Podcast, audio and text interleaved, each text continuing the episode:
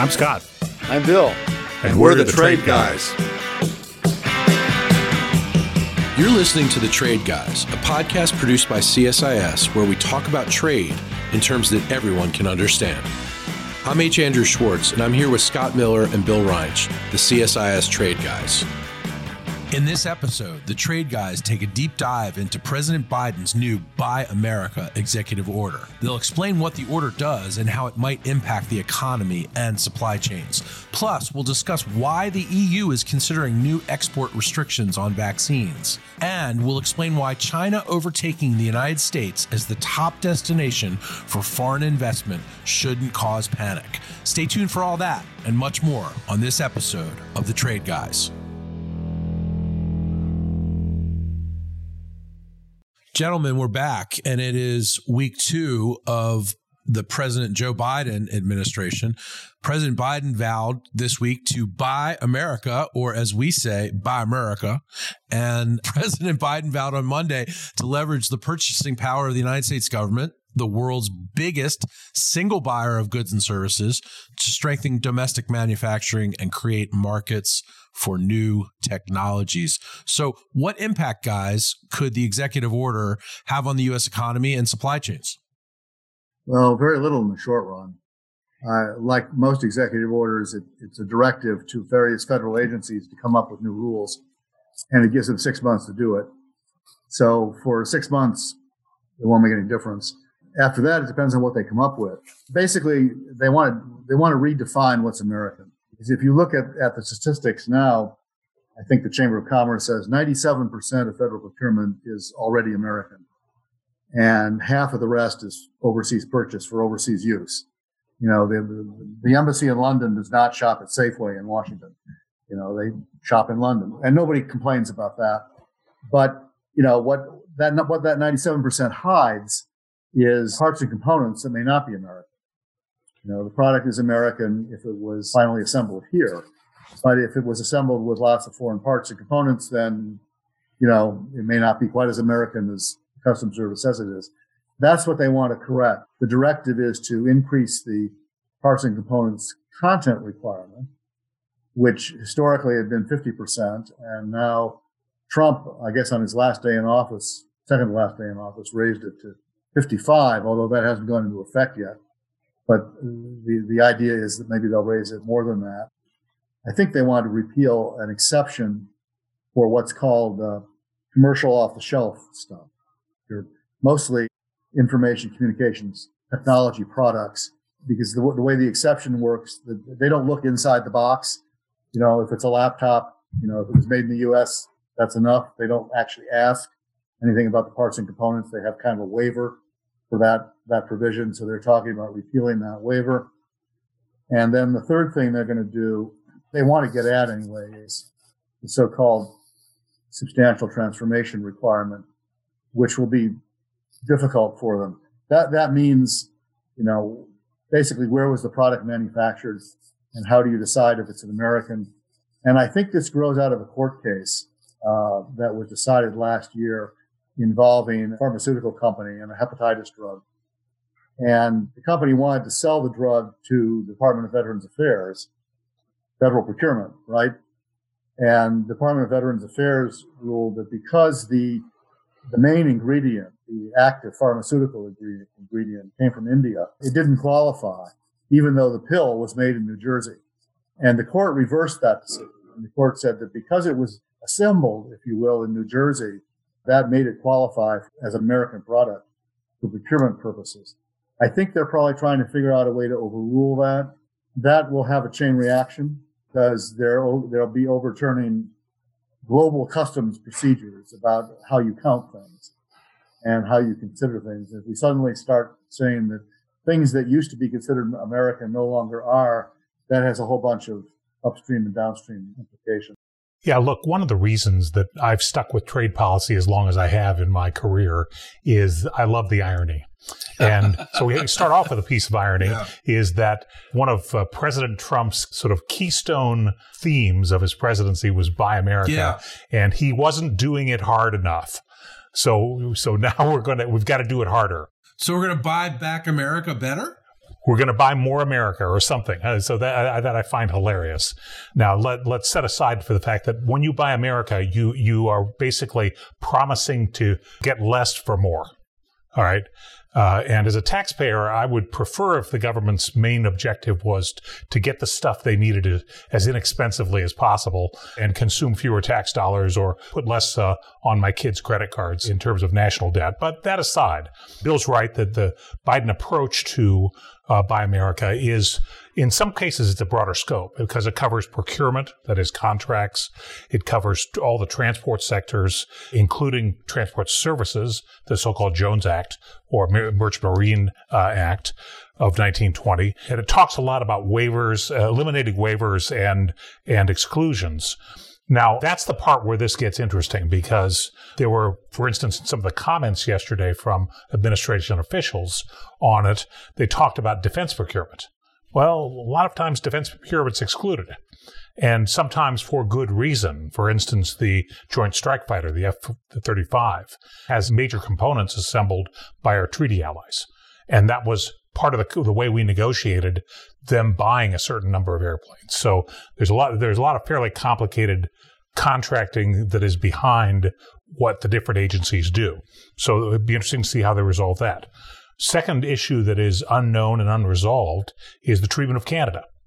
Uh, because for many products, because US Canada economic integration has been going on so long, and in terms of production networks, we're so deeply integrated, it's very hard to pull it apart.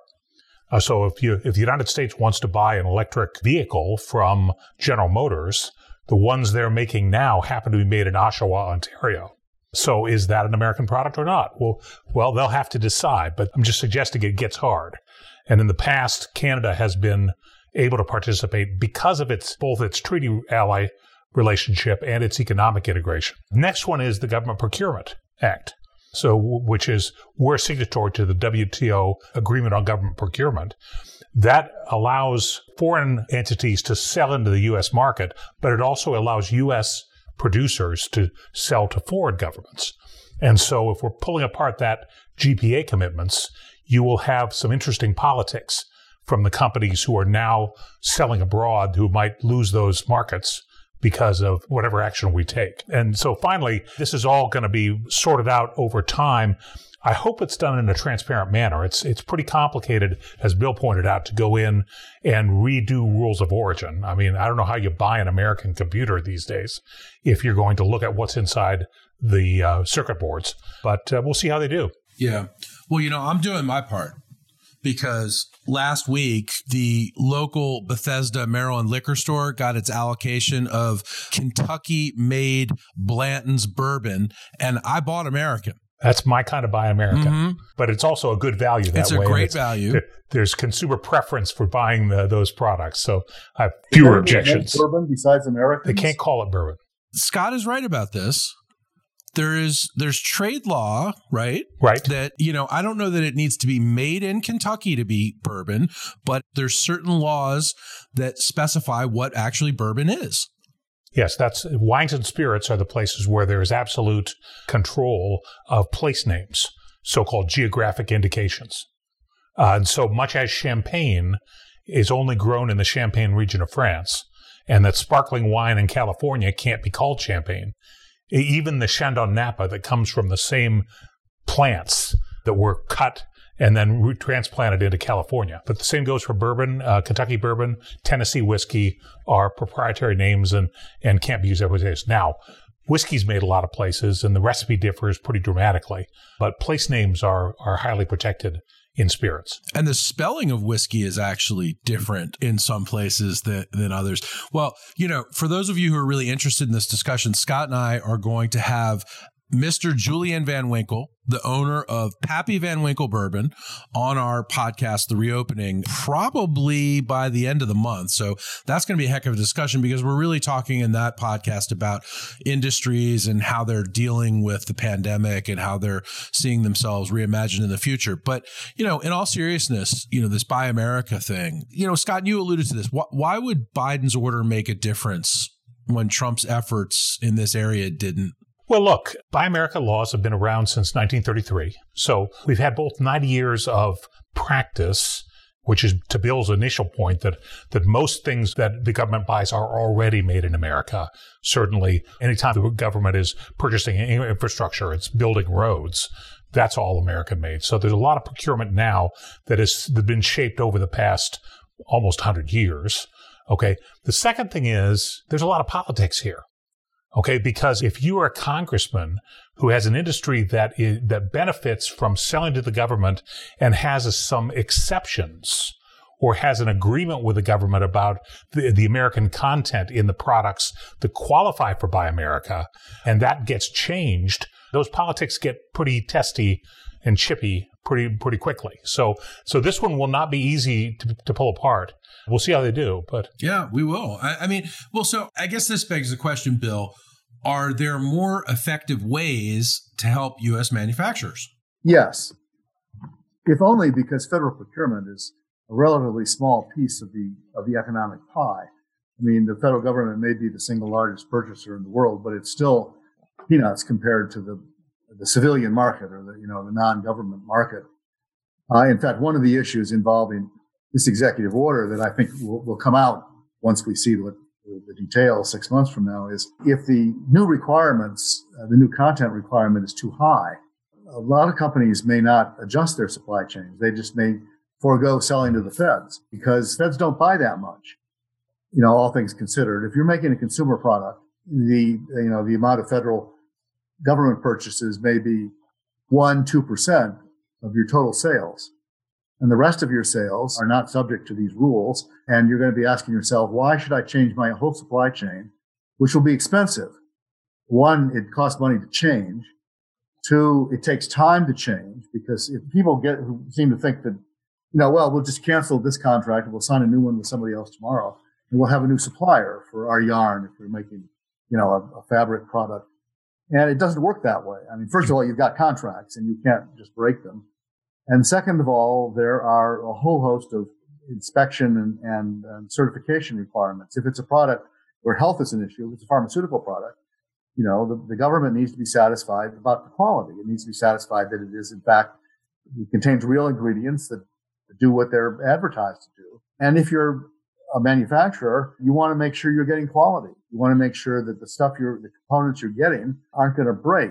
There was a prominent case a while back about a, a company that had offshored some of its components production to China. And they were making a uh, pump with a pressure dial that had readings of what the pressure was that you were pumping.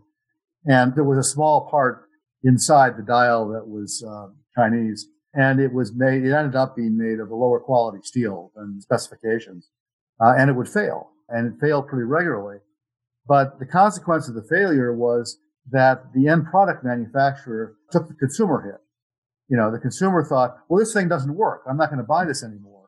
And this is a crummy company making a crummy product. Well, it was making a crummy product because one piece that was Chinese didn't measure up to standards. But the, uh, the solution for the guy was to bring manufacturing back on shore because he wanted to restore the credibility of, of his production. Point is that it's expensive to change. It takes time to change when we did an auto rules of origin study a couple years ago, one of the car manufacturers said it took them seven years to certify a new supplier. Mm-hmm. So this is not going to happen overnight. And as Scott said, it's probably going to be more expensive. Well, yeah, and that's it's not unusual that supplier qualification is a major discipline within companies. Finding new suppliers is difficult. Finding quality suppliers is difficult. But Bill made the point about scale. The government buys about $60 billion worth of stuff a year. That's all procurement, including defense. It's a 21 trillion or 22 trillion dollar economy.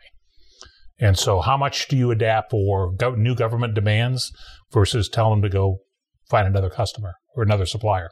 And the cost issue has been debated. I mean, there was a, a very intriguing quote by now former uh, USTR Bob Lighthizer uh, in, I think it was either in this month or in December, where he said, you know, if your shirt is going to cost 50 cents more, a dollar more, people will pay that to get an American product. And, you know, my kind of reaction to that, you know, if that were true, Walmart would be out of business. Yeah. I mean, I don't know what he's talking about with that. I agree with you. It's a testable proposition and, and the test usually fails. so. Right. Scott's right. There, there's a lot of politics in this. I mean, and this is a classic case of good politics and, and bad economics. Buy America sounds good. People are for it, you know, and, and show you how complicated it is. People are for it, and then they go out and buy a Honda. On the other hand, I think last year, the, the, the car that had the highest percentage of American content was a Honda. Sure, exactly. And where are most Hondas made these days? Well, Hondas are made in Marysville. There was actually the Toyota Camry that had the highest U.S. content made that was in several Kentucky. years ago. Last year was Honda. Oh, last year was Honda. Again, okay. Kentucky. Yeah, yeah, Tennessee, Kentucky. But uh, well, Andrew, I'm really glad we're going to talk with the bourbon people. Yep. I suggest a socially distanced tasting I think during so, the yeah. podcast. Well, I'm, I hop- think it'll I'm hoping new- they're going to send us some product to sample. You know, during yeah, it's, during the it, during it's the got we got to be a component of what we do. you, you got to be right. How could we have a, a fruitful conversation without that? Yep. I've not been invited. Oh, not- you're coming for this one, Bill. we can't do this one without you. You can't miss it. Yeah, we can't Yeah. do this one without you. Let me ask you this: we we talked a little bit about Canada um, at the top of this, but you know, our friend Canadian Finance Minister Chrystia Freeland is a bit concerned by Buy America, and maybe she should be. What do you guys think? I definitely think that she should be because Canada has been treated as basically U.S. in many of the U.S. government procurement. So, and these are real jobs, and uh, and it's a serious impact. Look, we had a lot of conversations in the prior administration about treatment of our allies and partners. Well, Canada is our closest, our largest trading partner. I would say our closest ally. So on day one, we had 20,000 energy workers put out of work with the suspension of the Keystone XL pipeline permit. And uh, so th- this will be another blow if they, depending on how they manage it. So I, I understand her concern totally and, and think we ought to think about it because there's a lot of things we don't really, we aren't able to make without the Canadians. So this is where CSIS is so great because this isn't just a trade issue, of course, because you know President Biden ran on restoring our alliances, and you know this is one way to hurt one of your most important alliances. So what about it, Bill? Well, there's some bitter experience here, too, that the president will remember because it happened in, in 09 when the Congress was enacting a, the stimulus bill after the Great Recession. Uh, this issue came up, Buy America came up, and they put a bunch of provisions in the stimulus program providing that the, some of the contracts and uh, that would be awarded pursuant to the, the stimulus money, particularly for environmental purposes, the products had to be uh, made in America. And relatively quickly, they discovered that there were some communities, I think in Minnesota, that wanted to put in water purification facilities, I think, or upgrades. And they discovered that uh, one integral part of what they were doing, which was a pump or a filtration system, had a part that was made only in Canada. And the result was they couldn't buy the part because of the law. And that meant they couldn't build the project. Right. Because that was the only source. So these things have unintended consequences, and the Canadians have direct experience with them. Their line, which actually I think is sensible, is we ought to be talking about North American procurement and not American procurement. It's certainly been the economic policy of the U.S. government since the Auto Pact, which was, I think, 1965 or 66. It's been the policy to integrate the two economies from the Auto Pact to the uh, U.S. Canada FTA and the Reagan administration to the NAFTA to USMCA. We say we want an integrated economy. Yep. Well, we're going to have to see what happens here with this one. This is going to be one to watch for the trade guys to be sure. Let's shift a little bit to our other allies. Let's talk about the Europeans. Let's talk about Germany specifically backing EU export restrictions on vaccine after supply cuts. Like, what, what's this all about? So, you know, we're all talking about how eh, Germany's health minister supported European Union proposals to introduce restrictions on COVID 19 vaccines on Tuesday. And this is all the while tensions grew with AstraZeneca and Pfizer over sudden supply cuts just a month after, you know, the Europeans started vaccinating citizens. So is, is this an ominous sign of things to come? Look, I think this is kind of a it's an economic uh, problem in that in, in all these big economies that have chosen the quarantine shutdown until the vaccine is available, there's a major economic effect on whether you're open or closed. And, and most economies, most most people think the key to reopening is is getting enough vaccination in your population to either develop immunity or to reduce the case fatality of COVID to something, uh, you know, like the seasonal flu. All right. So whatever your standards are, everybody wants the vaccine. Now, the good news is we had this, this nearly miraculous scientific program that produced a vaccine less than 11 months after identifying the genomic sequence of the pathogen. So that's that in and of itself is, is miraculous. But scaling up and distributing to basically the world, because the whole world has got this disease at the moment or is, is, is exposed to it, scaling up is a big problem. And as we saw during the initial stages of the panic associated with COVID, borders closed down very quickly. The European single market was not a single market for eight to 14 weeks after the uh, pathogen was identified and the illness started to expand. Yeah, it becomes everyone for themselves pretty quickly. Yes, and and that's that's true. So economic nationalism was not something that was created by President Trump, nor did it go to Florida with him when he left office. It's been with us a long time, and it it happens in situations like this. It tends to make things worse. That's the reason you ought to try to avoid it. Uh, is a big thing worse, but it's it's hard to uh, fight the panic. Well, we we're not imposing export restrictions. The U.S. is not. That's correct. Right. So we're not doing that. We're not trying to hoard vaccines. In fact, we're trying to figure out a way to contribute vaccines to the world. So how are we looking at our, you know, European friends when they're doing this? You know, this can't be good. This can't be this this can't be something that you know, with a scarce resource like this, that's the key to the health and safety of all people in the world and the economies of the world. How are we going to approach this issue vis a vis our European allies? My guess is that we're not in any table pounding, frothing at the mouth way. The president wants to rebuild the European relationship. Yeah. The, the, you don't start by dinging them on some uh, on something like this. I mean, this is it's it's exactly what Scott said. This is the recurrence of panic. We went through this last March and April, where people were panicking about masks, about PPE. We worked our way through that. People eventually figured out that it doesn't work so well when you try to hoard. It creates surpluses when you don't need them, and it creates shortages when you when you definitely don't don't want them. The best thing to do is to maintain your supply chains, maintain your channels, and get all the stuff out as fast as possible. I think you know what happens is the panic subsides. More of the vaccine will come online. A month from now, we'll be talking about something else. I suspect the administration's uh, not going to get bent out of shape about this particular case. And I mean, maybe they'll say something like, you know, it would probably be better not to do that. But I don't think that anybody's going to be uh, paranoid about it. Well, that's good because, you know, all we're talking about now is shortage of vaccine. And, you know, even this morning, I heard Andrew Cuomo on television talking about how if he had enough vaccine, he could vaccinate everybody in New York within a month.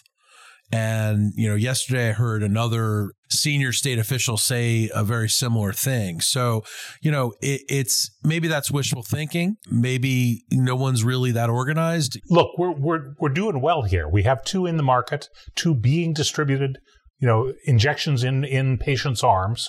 We have a third on its way from Johnson & Johnson that's about a week away from potentially emergency approval that is a single dose. Yeah, that's the magic shot everybody's waiting for. And it, it does not require frozen transport. Exactly. It can be transported refrigerated. So much easier to distribute than the, than the first two. So look, the, the advances are happening. We, we just got to maintain calm while we're doing this and not create more problems through panic than already exist with the difficulty of of making and distributing the products. Scott, that is so right. In fact, our colleague Steve Morrison and I on our podcast, the Coronavirus Crisis Update, Take as Directed podcast, which you know we do weekly with top global health experts. Um, this week we talked to Dr. Celine Gounder. Dr. Gounder, of course, was part of the Biden task force on COVID, and she said exactly that that one of the number one things we need to do, if not the number one thing we need to do right now, is lower the rhetoric. We need to calm everybody down.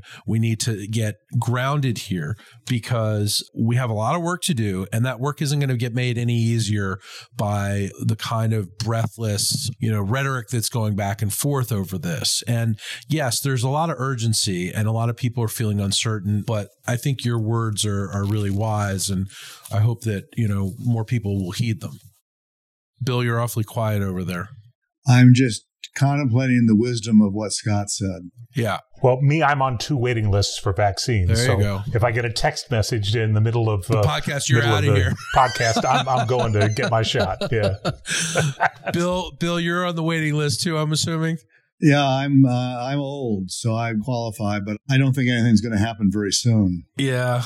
Well, Yeah, I'm I'm old enough. Put it that Oh way. So- man, I, I am not old enough, and I'm waiting, you know, patiently. And um, someone asked me, like, you know, if I've been anywhere the other day, and I said, yeah, I've been to Rockville, Maryland. that was a bad hit. A bad hit. and it's lovely in January, right?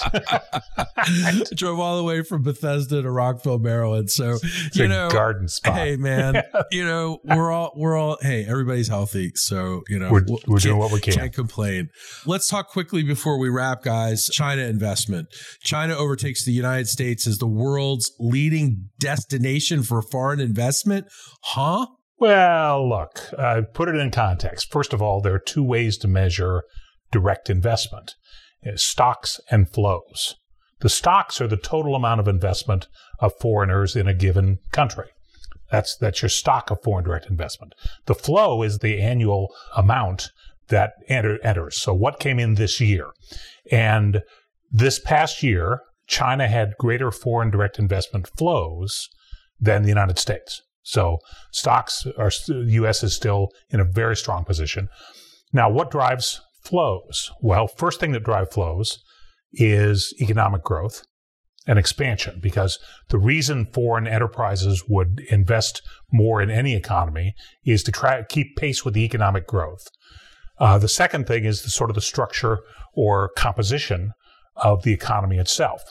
So in both cases, China had a temporary advantage. First, they appeared to recover from the COVID crisis faster and produced greater economic growth on average than the United States for 2020.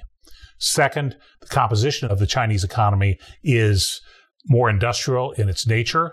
The United States has moved, as we all know from our tech stock performance, to a more asset light, technology driven, even the manufacturing economy uses fewer assets that's less investment than it used to.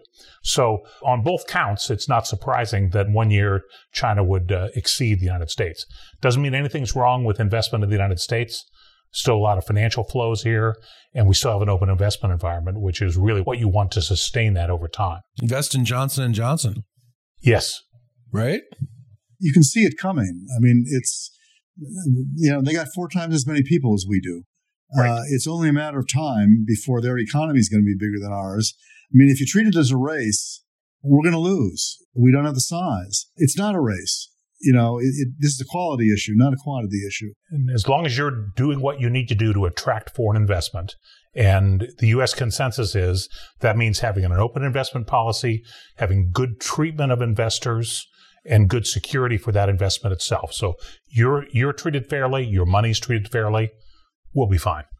Hey, we got bourbon, we got baseball, we got football, we got rock and roll. What could be better? And we've got the Fifth and Fourteenth Amendments to the Constitution. They guarantee everybody fair treatment. So those are good things. One more thing before you get Yeah. off. Hopefully today we are putting out a critical questions piece on Buy America. Oh, So if you Oh. want more information about what we were talking about a few minutes ago, go to the website, look it up. and for those of you who subscribe, it'll go right to your inbox. Exactly. All right, guys. This has been, as always, um, really interesting. We will see you next week. Same trade time, same trade channel, and be well. Thanks. Adios.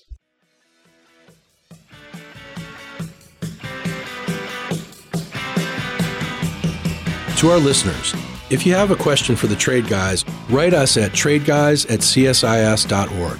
That's tradeguys at csis.org. we'll read some of your emails and have the trade guys react to it.